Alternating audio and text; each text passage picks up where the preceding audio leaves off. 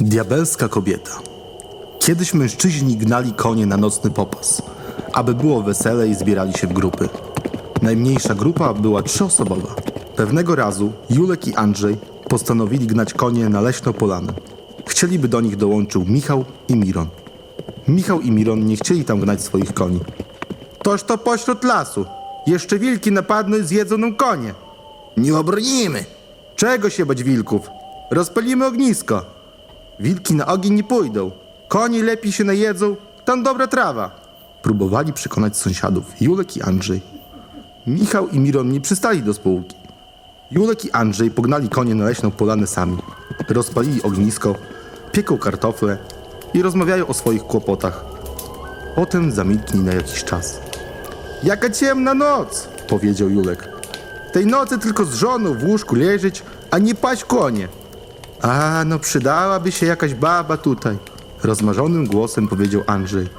Zaczęli opowiadać o swoich przygodach w łóżku. Nagle usłyszeli szept, który dochodził jakby z wnętrza ziemi. Jak idę, to i przyjdę. Mężczyźni ze strachu nie mogli się ruszyć i zapomnieli o modlitwie.